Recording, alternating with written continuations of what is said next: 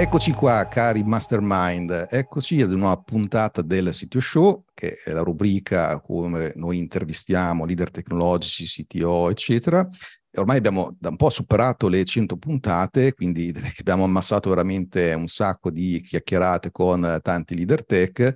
E oggi ho il piacere di avere qua con me Marco Brambilla, che è CTO di Shopfully, che è una bellissima realtà che eh, ha avuto modo di farsi conoscere parecchio e di crescere in questi anni e nasconde dietro un'apparente semplicità una grande complessità anche a livello tecnologico. Eh, ma da questo punto di vista lascio direttamente a te la parola, Marco. Innanzitutto ti do il benvenuto qui a Sitio Show e eh, ti lascio a questo punto presentarti magari anche se vuoi spiegarci no, un po' anche proprio tu personalmente qual è stato il tuo percorso che ti ha portato fino a diventare oggi CTO di una realtà di questo genere, quindi anche un po' magari quali sono delle sfide che hai affrontato, le tue, le tue passioni, un po' quello che vuoi raccontare tu. Poi magari se ci spieghi anche di cosa si occupa Shopfully e qual è un po' il modello di business che ci sta dietro. Certo, grazie Alex e grazie ai tuoi ascoltatori per l'attenzione. Siamo in Shopfully Beh, partiamo, partiamo prima con uh, come ci sono arrivato.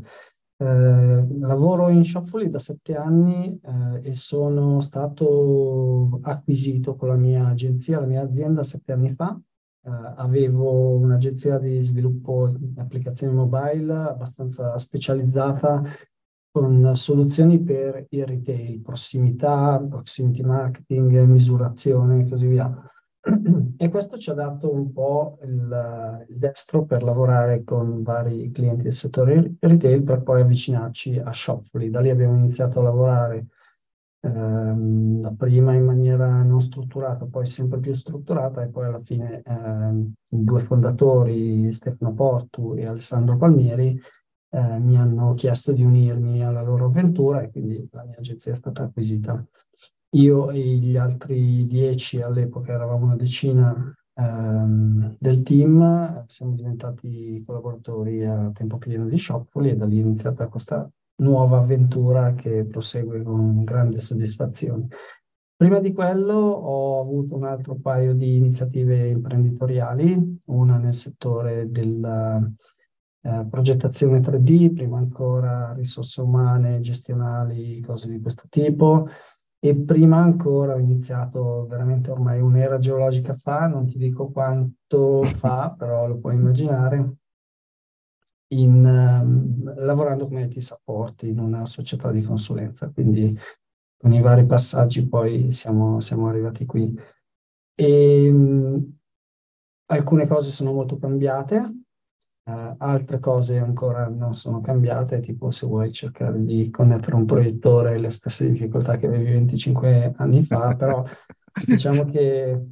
uh, il mondo si è evoluto, per noi la, la, vera svolta, almeno per me professionalmente, è stato concentrarmi sullo sviluppo di applicazioni mobile. Abbiamo iniziato proprio nel 2009-2010, appena è stato possibile pubblicare applicazioni di terze parti sugli App Store e da lì abbiamo, quella è stata veramente la prima, la prima svolta. Dopodiché la seconda svolta è arrivata con l'acquisizione di Shopfully, dove abbiamo portato un po' della nostra esperienza sulla geolocalizzazione e sul proximity marketing, unito a tutto, tutte le potenzialità ovviamente e i prodotti di Shopfully e, e questa cosa ci ha, ci ha dato grandi soddisfazioni. All'interno di Shopfully ho lavorato per un periodo lato prodotto, poi ho seguito tutta la parte che riguarda i dati, dopodiché sono diventato CTO nel 2020, quindi ormai tre anni fa. Beh, direi che nel tempo hai potuto sperimentare molti campi, anche molte modalità di, di lavoro in ambito tech, perché hai visto in realtà più di consulenza, più progetto, realtà certo. prodotto, quindi hai potuto insomma, vedere anche quali sono delle differenze importanti, ma anche vedere diversi stadi di crescita di queste aziende, perché un CTO ha tanti ruoli in realtà che cambiano anche in funzione proprio di quello che è il momento in cui l'azienda si trova, perché il CTO di una startup già è molto chiamarlo CTO, ma in una scale up ha sicuramente dei compiti ben diversi, quindi ogni, ogni stadio ha le sue peculiarità. Infatti ti volevo chiedere proprio eh, per quello che oggi no, Shopfully cosa fa il CTO in un'azienda del genere? Quindi il tuo ruolo, no? come, come, ti vedi? Cos'è che fai anche quotidianamente, via periodica, più strategica, più tattica? Un po' come ti caratterizzi, diciamo? Certo. Allora, ti do una risposta breve che potrebbe suonare un po' evasiva. Il, per me il CTO è, è responsabile di mh, trasformare gli investimenti che l'azienda fa in tecnologia in valore per uh, gli altri team, quindi il team di prodotto, il team di marketing, per poi arrivare a delle soluzioni per i nostri clienti. E uh, per un'azienda come Shopfully i costi di tecnologia sono comunque significativi, quindi uh, questo perimetro include, include sia gestire l'esistente, gestire l'erogazione delle nostre campagne, dei nostri prodotti, sia curare l'innovazione e le, il miglioramento di questi prodotti da un punto di vista di efficienza appunto della spesa. Poi c'è tutto il tema, questo, quando parlo di costi parlo sia di costi di tecnologia, di piattaforme, servizi di terze parti, sia mh, costi legati alle risorse. Shopfully ha un team di tecnologia abbastanza importante, siamo 120 persone circa,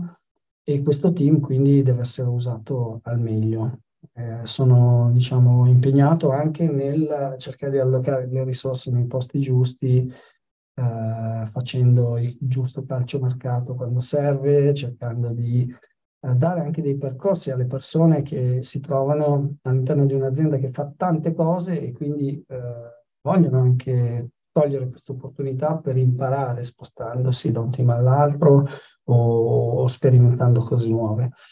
Quindi devi bilanciare un po' tutti questi aspetti cercando nel frattempo di tenere sotto controllo i, i costi.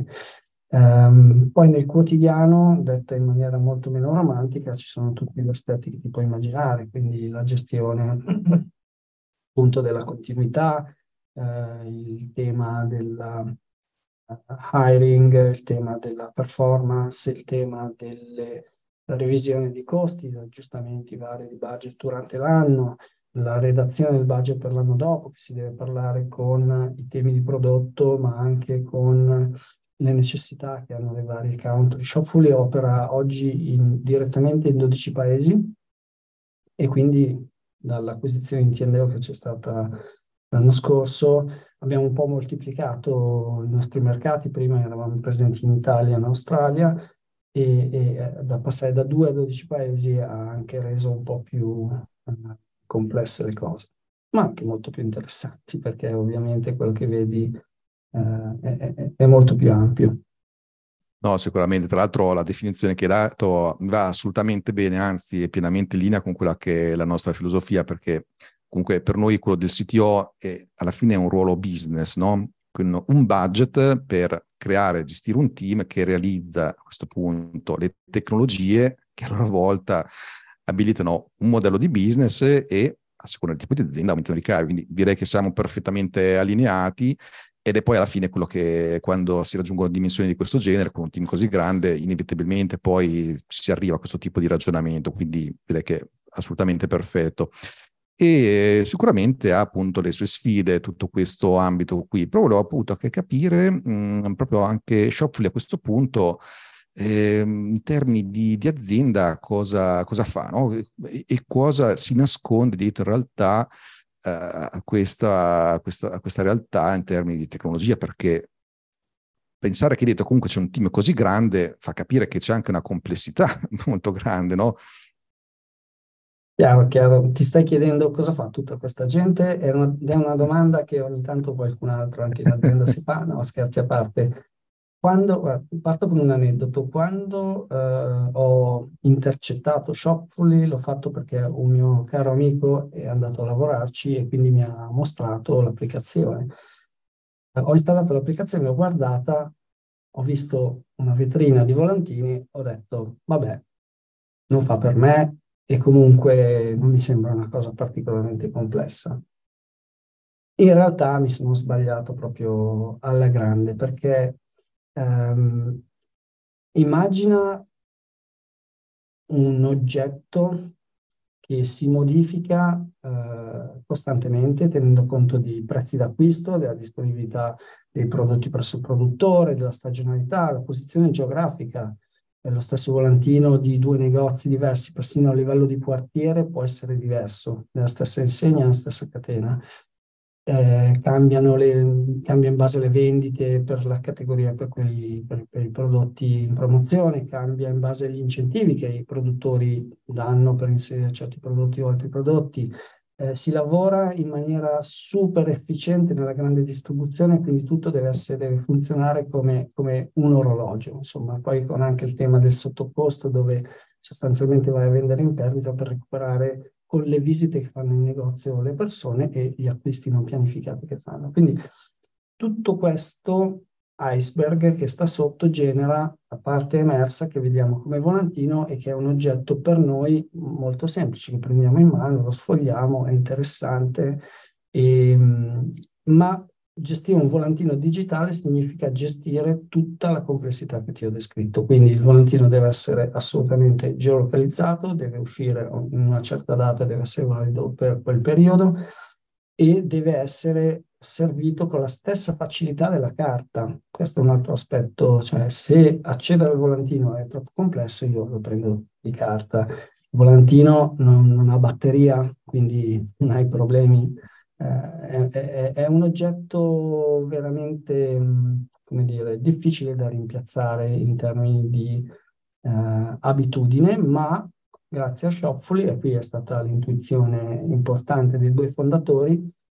ehm, si è riusciti a portare la comodità del digitale in un mondo di, mh, mm, basato sostanzialmente sulla carta, comodità del digitale che significa ricchezza di informazioni, quindi noi oggi lavoriamo con più di 400 retailer e in qualsiasi momento tu apra l'app trovi centinaia di volantini con tutte le offerte intorno a te, quindi sono geolocalizzati, poi puoi cercare, in alcuni casi puoi anche controllare la presenza dei prodotti in negozio oppure salvarteli per andare poi a, ad acquistarli. Quindi questa semplice vetrina di volantini è cresciuta fino a diventare una vera e propria piattaforma di drive to store. Drive to store significa che intervengo nel momento in cui le persone pianificano gli acquisti in negozio, perché comunque nonostante, ehm, nonostante si svolgano in negozio, gli acquisti vengono pianificati quasi completamente online, almeno per tre quarti online, soprattutto l'acquisto di prodotti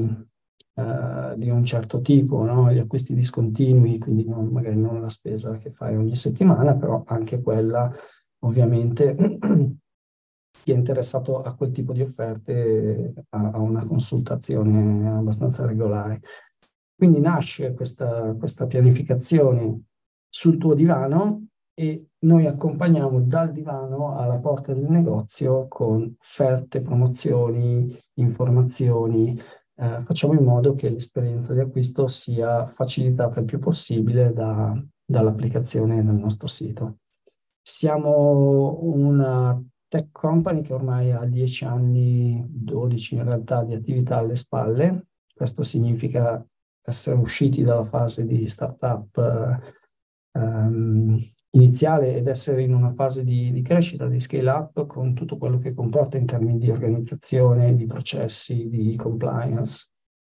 e tutto il resto. Gestiamo ormai 45 milioni di consumatori con quattro marketplace, quindi è una base di utenti abbastanza importante. E quando dicevo prima che non è più solo una, una vetrina i volantini, ma è una vera e propria piattaforma, sotto c'è una piattaforma tecnologica dove idealmente da un lato entrano le offerte che i retailer vogliono portare ai consumatori e dall'altra parte su un mix di canali altamente ottimizzato sulla persona giusta, al momento giusto, sul canale giusto, raggiungiamo questi consumatori e siamo circa 350 persone su 12 paesi, come dicevo, in totale. Eh, l'azienda ha una diversity abbastanza elevata da questo punto di vista perché sono presenti 30 nazionalità e i mercati, come accennavo prima, sono, sono 12, sono concentrati principalmente in Europa, ma abbiamo anche um, dei della presenza in Australia e in America Latina. Quindi questo è un po' il racconto di, della, della, complessità che, che c'è dietro a un oggetto semplice come potrebbe essere il volantino. Sì, infatti, tra l'altro, chi ha un minimo di dimestichezza no, anche in ambito tecnologico con uh, piattaforme Martech, Aditech uh, e dintorni sa perfettamente che effettivamente tutto quello che hai raccontato nasconde dietro delle complessità veramente enormi, perché anche soltanto pensare all'integrazione con N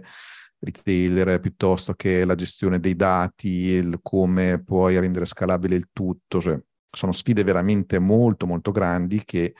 eh, si portano dietro delle complessità molto molto elevate, quindi anche in termini di scelte tecnologiche sottostanti, eh, ecco, una persona che nel tuo ruolo sicuramente eh, ha delle decisioni non facili spesso da prendere. Poi è vero, no, magari con uno staff così grande sono sicuramente tante figure specializzate, però visto che anche qui hai parlato giustamente di tutta la parte anche financial operations relative a cloud, piattaforme, strumenti, le persone, eccetera, è chiaro che eh, si tratta di decisioni molto, molto pesanti, mettiamola così. E infatti ti volevo chiedere no, poi di tutte queste cose che eh, hai guidato no, nella costruzione di questa piattaforma, c'è stata qualche sfida in particolare che ti ha particolarmente, diciamo, di cui sei particolarmente orgoglioso, no, che magari era molto difficile, c'era qualche, insomma, ti ha fatto sudare molto e che magari ha creato anche qualche notte insone, no, come può capitare a tanti CTO. Guarda, la premessa da fare doverosa è che in Shopfully la differenza la fanno assolutamente le persone, cioè la qualità delle persone che ho trovato in questa azienda è, è, molto alta ed è il motivo per cui alla fine abbiamo deciso poi di unirci all'avventura, no? Quindi quando hai dei compagni di viaggio molto in gamba, sai che mal che vada imparerai qualcosa da loro, comunque sarà un bel, un bel, un bel viaggio. E quindi eh, le sfide a cui tu ti riferisci sono sempre state affrontate da tutto il team eh, e non parlo solo del team di prodotto, parlo anche del team di tecnologia, scusa, parlo anche del team di prodotto, marketing, sales, eccetera. Come team di tecnologia la sfida, le due sfide diciamo più grosse che abbiamo avuto negli ultimi anni sono state uno, costruire proprio la piattaforma, perché quando cresci ai ritmi con cui è cresciuta Shopfully durante i primi, diciamo, 7-8 anni, non hai tanto il tempo di disegnare chissà quale soluzione super ingegnerizzata. Ovviamente cerchi di ingegnerizzare il più possibile, però è una rincorsa, non so come dire, c'è sempre qualcosa di nuovo da fare, c'è sempre qualcosa di, uh, di cui hai bisogno domani o comunque che è già stato venduto a un cliente o comunque che può generare il fatturato che ti manca. E quindi questo, l'abilità insomma, del team è stata una gestione molto intelligente del debito tecnico, ehm, che è una via di mezzo tra, diciamo, il debito tecnico è come il debito finanziario, no? Se fai finta che non esiste hai un problema, se sai che ce l'hai e lo usi in maniera strategica, allora riesci a usare la leva che ti dà questo debito. E quindi le scorciatoie, fra virgolette, che sono state prese, sono state prese sempre con un certo criterio e quando è stato il momento il team ha sempre, non si è mai tirato indietro di fronte a refactoring anche, anche impegnativi. E questo ha portato alla costruzione della nostra piattaforma che, è, che sostanzialmente puoi immaginare come una, una, una pipeline, una catena di montaggio dove all'ingresso ci sono i materiali che i clienti ci danno le offerte, eh, i PDF dei volantini, tutti gli asset collegati, vengono gestiti da quello che chiamiamo CMS, cioè un sistema di gestione dei contenuti, ottimizzato sul caso d'uso del volantino, vengono passati attraverso quello che chiamiamo Campaign Manager, cioè un oggetto che permette la pianificazione delle campagne il monitoraggio delle campagne di advertising. Questo Campaign Manager è collegato a eh, n canali che possono essere il nostro sito, la nostra app, Google, Facebook, Programmatic, ma anche i siti dei retailer, perché ovviamente i retailer eh, vogliono avere una, una, comunicazione di queste offerte il più possibile coordinata e integrata. I siti dei retailer e le app dei retailer Quindi con tutti questi canali il campaign manager inizia a pianificare e a mh, diciamo, variare dinamicamente la, la, la, spesa di advertising nel caso dei canali a pagamento in modo da ottimizzare e raggiungere gli obiettivi della, della campagna in tempo. Eh, la costruzione di questo motore eh, è stato qualcosa di non banale che ha mh, coinvolto veramente tutta l'azienda, quindi questa è sicuramente una cosa di cui andare fieri. Dopodiché questi canali man mano che erogano advertising lasciano delle tracce, quindi tracciamo tutto quello che viene fatto, tutti i click che fanno i nostri clienti, ma anche eh, come usano l'app, quali volantini leggono, quando si recano in negozio, insomma, cosa, cosa fanno. Con tutti questi dati, quello che chiamiamo la nostra infrastruttura di misurazione, diamo una sorta di feedback al campaign manager che impara e capisce che se usa un certo canale piuttosto che un altro per quel particolare retailer ottiene dei risultati migliori, fa una valutazione ogni 15 minuti ogni, a, a seconda del tipo di campagna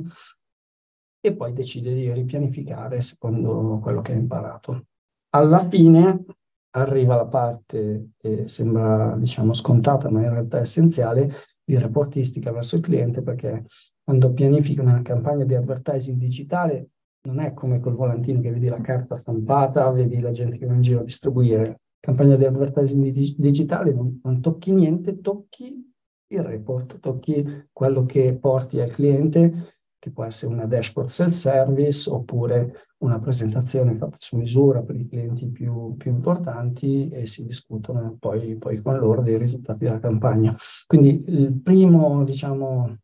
nostra, nostra sfida più importante degli ultimi anni è stata costruire questa piattaforma.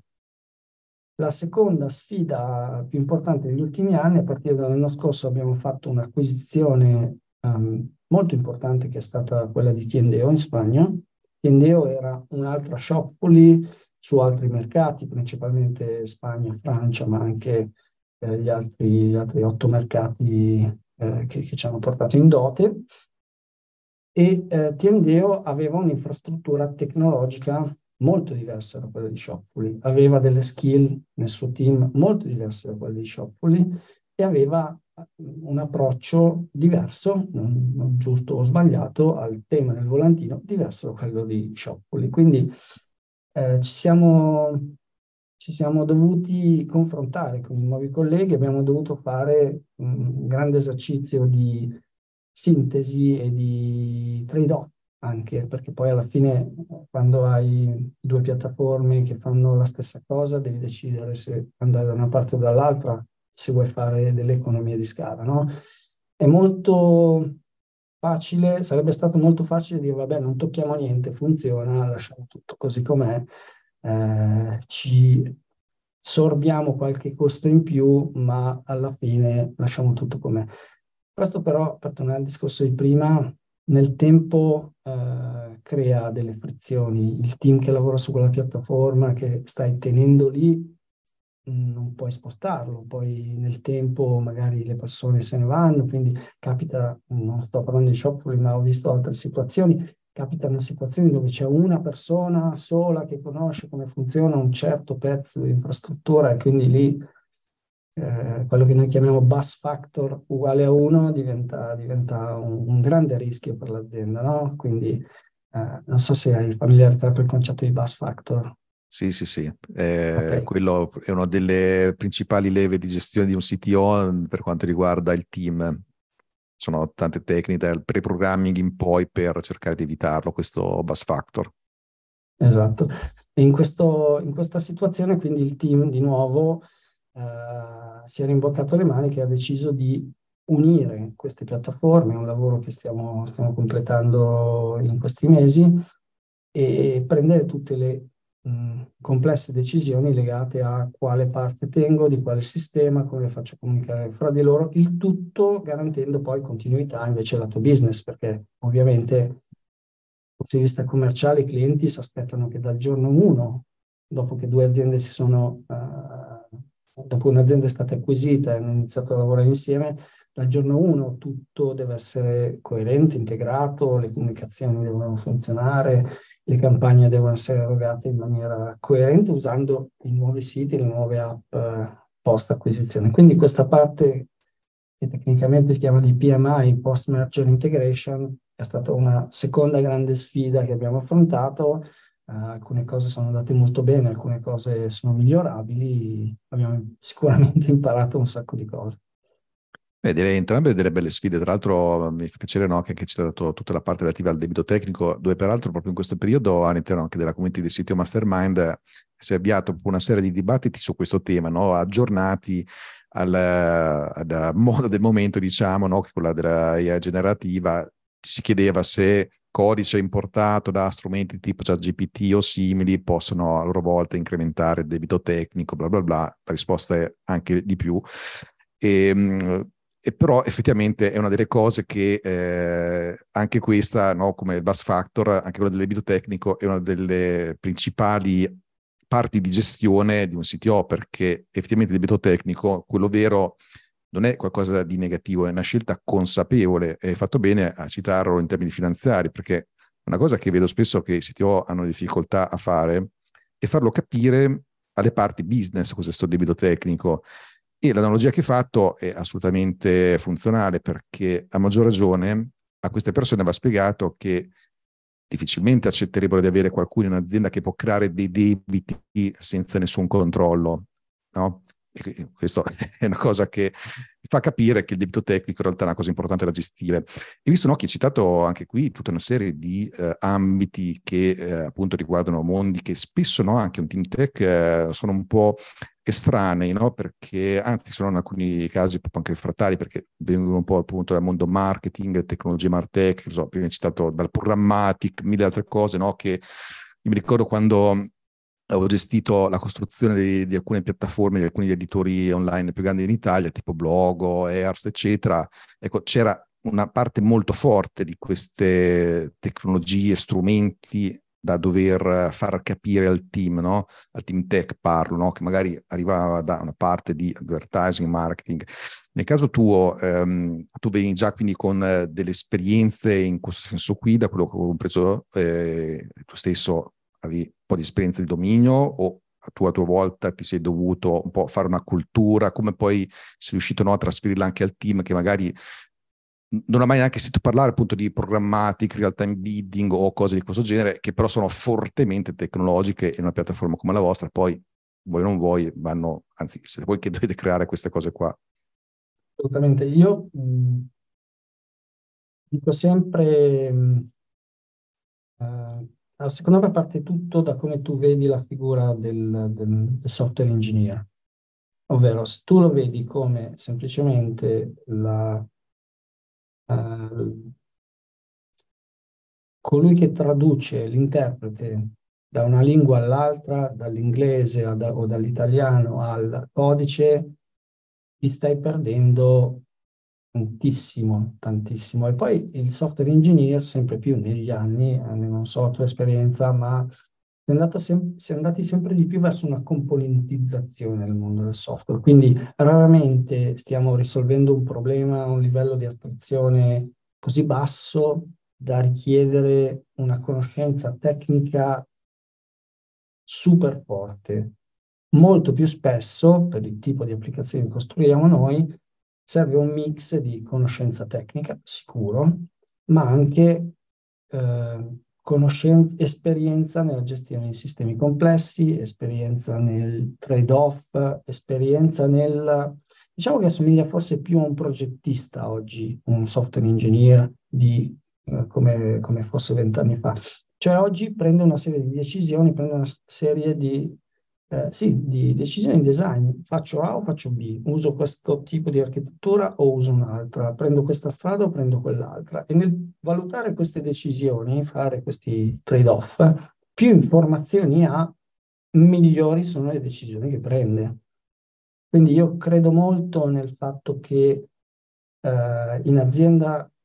per esempio da noi gli staff meeting debbano avere spesso e volentieri degli ospiti da parte di, di, altri team, che può essere una persona di HR, che può essere una persona di marketing, che può essere una persona di finance, che racconti, in uno degli ultimi staff meeting abbiamo spiegato come funzionano le capitalizzazioni, perché è un, è un tema che non tutti in azienda magari hanno super chiaro, e da lì poi ragionare anche su come allocare rendicontare le attività legate ai nostri progetti software in maniera corretta poteva contribuire al miglioramento delle capitalizzazioni in azienda. No? Quindi alla fine se tu conosci bene qualcosa lo sai spiegare anche in maniera semplice a qualcuno che non lo conosce. Quindi il collega di HR o il collega di finance che vengono in staff meeting, conoscendo bene la loro materia, lo sanno spiegare in maniera molto chiara,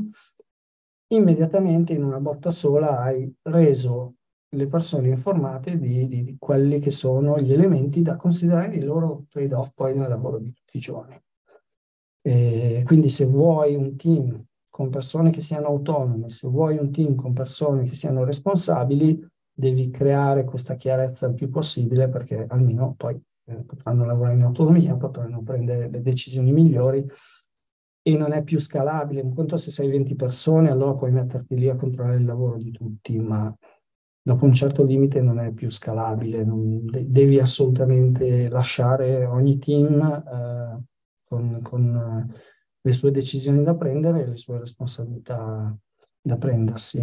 E, e quindi è per quello che magari mi senti parlare di temi che non sono proprio strettamente, strettamente tecnologici, perché credo molto che questa contaminazione e poi anche divertente imparare dagli altri, no? cosa fanno, come lavorano. E, poi, se lavori in un team tech hai una passione naturale per risolvere i problemi e quindi è anche bello vedere gli altri team quali sfide hanno, cercare di, di capire con loro quali soluzioni ci sono, eccetera, eccetera. Beh, già ad esempio l'esempio della capitalizzazione non deve essere stato banale perché chi non ha un background magari ragionieristico magari fa un po' di fatica a capire cos'è CAPEX oppure OPEX, quindi ve l'ho spiegato, anche perché poi no, è un reparto tech in realtà da questo punto di vista, se conosce queste tematiche, effettivamente e dovrebbe conoscerlo, no? perché effettivamente molti investimenti sono da capitalizzare oppure sono spese come il cloud che appunto sono spese, che, eccetera, eccetera. Questo qui aiuta anche dal punto di vista diciamo, di gestione di, di, un CTO a inquadrare bene come poi effettuare certi tipi di, di scelte. Quindi probabilmente magari non è stato facilissimo eh, come riunione, mi immagino, a persone fortemente tecniche spiegare questo concetto. Dipende tutto, come dicevo prima, se hai davanti qualcuno che ha molto chiaro ciò di cui sta parlando, saprà trovare il modo di spiegartelo. Quindi non è, non è, stata, una, non è stata assolutamente una lezione di ragioneria, ma è stata una uh, spiegazione molto chiara di 3-4, diciamo, le 3-4 regole che ci stavamo dando in quel momento per gestire le cose in un certo modo e, e, quindi banalmente anche i vari team che erano chiamati a rendicontare certe attività, un conto è se lo fai e non sai perché, è una rottura di scatole, segnare ogni giorno, oggi ho lavorato su quello, oggi ho lavorato su quell'altro. Se invece sai che quella tua rendicontazione, se sia quella degli altri, poi va a costituire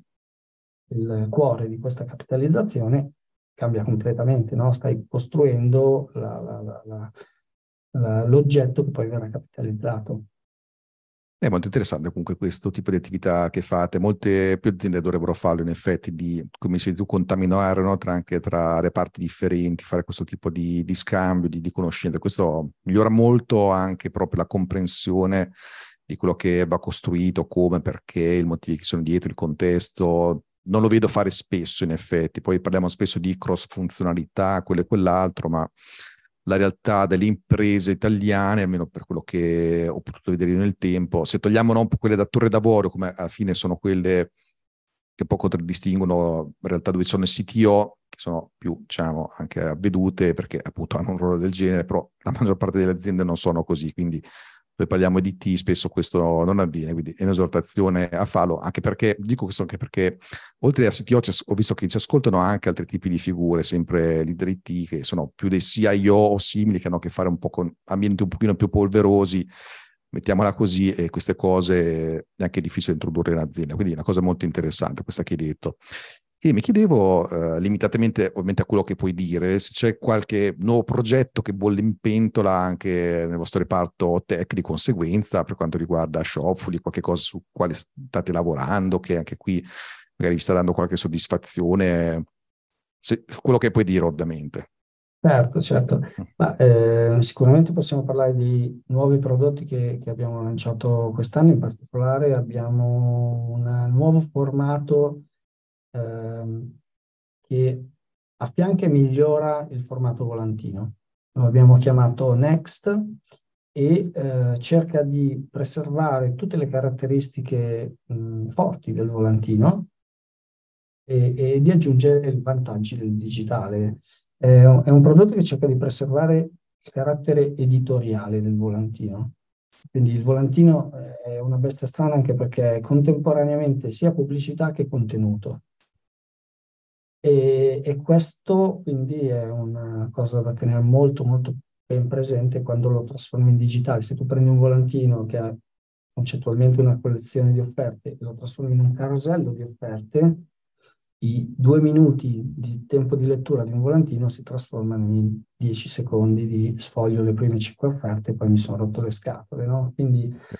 questo lavoro è un lavoro che è durato un bel po' e che sta, sta, dando i suoi frutti. Quest'anno abbiamo lanciato le prime campagne, anzi alla fine dell'anno scorso abbiamo lanciato le prime campagne, adesso i clienti stanno iniziando a pianificare usando questo formato che ti dà un sacco di vantaggi perché è dinamico, ha tutti i vantaggi del digitale, è dinamico, può essere personalizzato, si possono inserire elementi multimediali, è possibile ehm, inserire elementi redazionali, contenuti, testi, quindi diventa una cosa molto, molto più fruibile, molto più vicina allo spirito del volantino che in qualche modo racconta le offerte che ci sono in negozio, non si limita a darti una lista, no? Le dimensioni dei prodotti, il primo è molto grande, quello è lo strillo, ti racconta che quella è l'offerta da non perdere, eccetera, eccetera, eccetera. Tutti quei TV che sembrano. Uguali alla fine, no? se li guardi un attimo in realtà hanno le loro specifiche tecniche, quindi anche quello è un racconto. Sei in reparto con tutti i TV, stai cercando di capire, di tutti i televisori, stai cercando di capire qual è quello, quello migliore per te. Questo quindi per quanto riguarda il prodotto eh, in termini delle recenti innovazioni. Poi il lavoro invece sulla piattaforma continua, le ottimizzazioni che ti descrivevo prima diventano sempre più raffinate. Eh, c'è tutto un fronte di innovazione legato a, ovviamente all'AI generativa che stiamo, stiamo portando avanti, non è ancora visibile nei prodotti, però questo è un tema, diciamo, mh, strutturale, che quindi non, non ha senso il vendere il singolo prodottino con l'AI generativa, è qualcosa che cambia il modo di funzionare di tutti gli altri prodotti. E quindi Abbiamo recentemente fatto un hackathon eh, con, proprio con questo scopo di, di, sfidare un po' il team a, a tirare fuori delle idee e di agganciarle poi a quelle che, quelle che è il nostro portafoglio prodotti. Sono uscite molte cose interessanti e probabilmente le vedremo dal vivo più avanti. Bene, bene, ora aspetto impaziente di vedere queste novità e vedere anche qui una bella applicazione dell'IA generativa, così la vediamo anche qui in produzione. bene, bene. Eh, guarda, ti volevo chiedere un'altra cosa, no? visto che mh, appunto hai visto molto questa fase anche proprio di scale up, quindi anche la crescita dell'azienda, siccome nella community, anche quelli che ci ascoltano, io spesso una cosa che sento dire dalle persone quando come CTO iniziano a dover affrontare la crescita della loro azienda e si ritrovano magari con un team che prima è di 10 persone, poi deve diventare di 40-50 persone nel giro di pochi mesi, eccetera, eccetera. Ecco, molti li vedo che vanno proprio in ansia, eh, ed è anche comprensibile perché in realtà è come ricominciare da zero in un certo senso come, come leader tecnologico perché le sfide del CTO di 10 persone sono diverse di quello che deve gestire un team e delle piattaforme da 100 e passa persone, no? Quindi c'è un, un, consiglio che tu vorresti dare ad una persona che sta iniziando ad affrontare questo percorso, che già ci sei passato tu e che vuoi quindi eh, aiutare altri a evitare magari di reinventare la ruota o rifare gli stessi errori, cose che no, un po' così. una cosa in cui credo molto e che credo si applichi un po' dappertutto è che quando scali un team di tecnici, quello che accade naturalmente è che hai la tendenza a mettere il più bravo fra i tecnici a capo dei tecnici. Uh, non so, sei diviso fra mobile e web, metti il più bravo degli sviluppatori mobile a capo del team uh, mobile e il più bravo degli sviluppatori web a capo del team web. Questa sembra una cosa di buon senso, in realtà può diventare molto pericolosa perché il più bravo degli sviluppatori mobile potrebbe non essere il più bravo manager di persone, ok? E quindi il consiglio è ragionare molto bene sui percorsi di carriera e dare, questa cosa non sempre c'è, eh, ma secondo me è fondamentale, dare anche alle persone che si specializzano nella tecnologia un percorso di carriera quindi la possibilità di crescere in azienda, perché se l'unico modo di crescere in azienda è avere delle persone, è avere un team, tu ti potresti trovare con delle persone che sono forzate a fare il lavoro del manager, ma non è il lavoro che vogliono fare. Sono forzate al fatto che quello è l'unico gradino che gli dai. E questo genera insoddisfazione da parte di tutti, da parte del manager che si trova a fare una cosa che non ama particolarmente fare, da parte delle persone che lavorano con lui, perché evidentemente essendo dall'altra parte di questa relazione non, non la vivranno benissimo, e da parte dell'azienda che si trova con un'opportunità sprecata perché sta usando quella persona non al meglio. Okay? Una cosa che abbiamo fatto tre anni fa è stata creare dei percorsi di carriera molto chiari per le persone di tecnologia che vanno o nella direzione del people management o della direzione dell'eccellenza tecnologica e quindi diventare single contributor ma con un percorso davanti e oppure andare verso il prodotto perché magari mi sto appassionando al tema su cui sto lavorando non solo dal punto di vista tecnico ma mi piace anche capire che ne so come presentare la vetrina del, dei volantini nel modo migliore voglio capire le statistiche che ci stanno dietro, l'uso che ne fanno gli utenti, eccetera, eccetera, mi muovo verso il prodotto. Anche questo è un percorso molto, molto valido. Ecco, con questo davanti, man mano che cresce il team, tu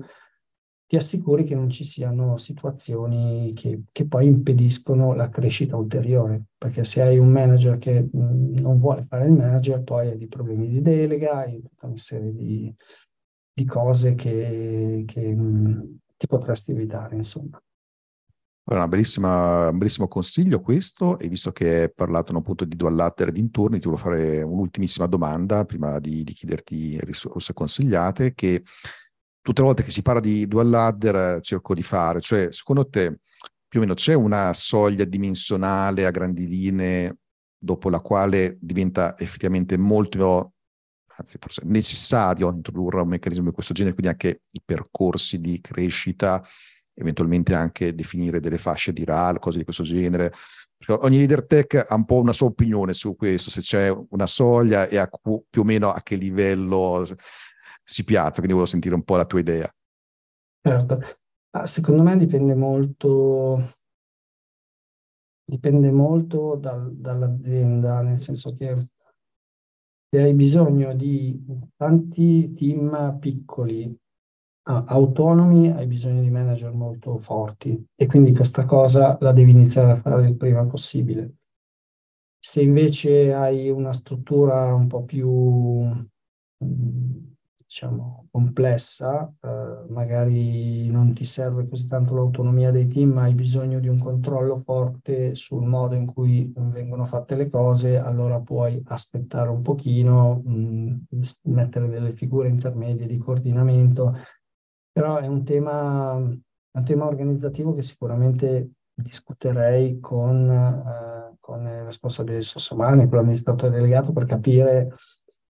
che, che, tipo di bestia stiamo costruendo, no? Perché una risposta che vada bene sempre non c'è. Per noi la soglia, diciamo,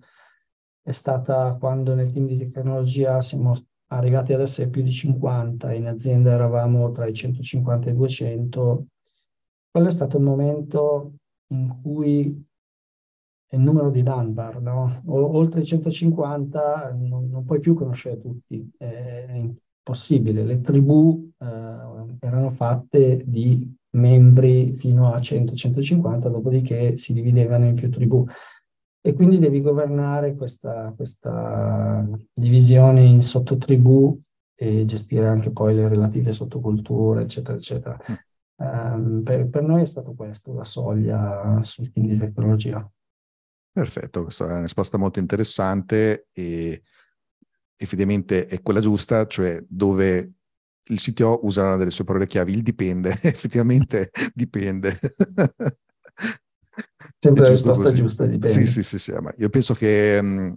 noi come CTO e figure simili siamo quelli che la usano di più, ma perché siamo abituati in maniera molto analitica a capire, no, in base a quel contesto c'è una certa soluzione che non va bene nata. Siamo abituati a ragionare così e va bene così. Ora, l'ultimissima cosa a questo punto, ti volevo appunto chiedere eh, delle risorse che vuoi consigliare a chi ci sta seguendo. Allora, io ho condiviso i link che poi pubblicherà, immagino. Sì. Eh, I primi due sono due libri che eh, sono stati molto utili per me per capire come comunicare chiaramente i temi legati alla tecnologia. Sono i libri di Joel Spolsky, che aveva un blog, ha un blog eh, chiamato Joel on Software. I, ragazzi, diciamo, più giovani potrebbero non averlo intercettato perché stiamo parlando di, di metà anni 90, ma ecco, è stata la persona che mi ha fatto capire che se non, non basta far sapere, ma devi anche, scusami, non basta saper fare, ma devi anche far sapere quello che, quello che fai e la capacità di scrivere in maniera chiara eh, implica una serie di altre capacità. Quindi un, un, un, aspetto su cui anche magari quando fai hiring eh, ti vuoi concentrare è come scrive questa persona, perché se scrive bene vuol dire che ha chiarezza anche eh, nella sua testa di quello che vuole esprimere. Quindi questi primi due libri secondo me sono un po' il benchmark di come raccontare la tecnologia. C'è un terzo libro che si intitola Software Estimations, Demystifying the Black Art, che per me è stato fondamentale nel um, capire come comunicare le stime, perché come tecnologia, team di tecnologia siamo chiamati a dare stime spesso e poi siamo chiamati a dare stime del tipo ma sì dimmi più o meno quanto ci vuole, più o meno ci vuole 10 giorni, poi ce ne vogliono 12, eh ma mi avevi detto 10, quindi capire come navigare questa, questo um, aspetto, la, la, produzione di stime, aiuta poi a lavorare meglio perché a valle tutte le decisioni che vengono prese collegate a queste stime mh, diventano decisioni migliori perché vengono fatte con stime prodotte in un certo modo, il che non significa necessariamente più accurate, eh, ma comunicate chiaramente. Quindi questo libro, grande libro, eh, assolutamente consigliato, anche lui è, è vecchio ma ha resistito al test del tempo in maniera importante. Poi c'è un libro che si intitola What You Do Is Who You Are, che mm, probabilmente avrete già sentito nominare, un libro abbastanza recente del 2019 di Ben Horowitz, che parla di cultura. Capire come riconoscere la cultura presente nel team, come influenzare, come cambiare, come gestire le sottoculture quando hai tanti team in azienda, eh, è secondo me fondamentale per riuscire a scalare il team. Perché di nuovo, come dicevamo prima, tu non puoi essere ovunque e seguire chiunque, ma puoi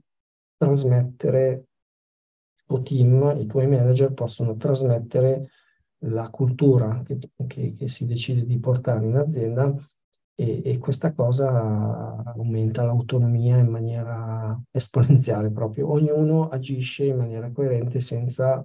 un coordinamento costante, senza un costo di comunicazione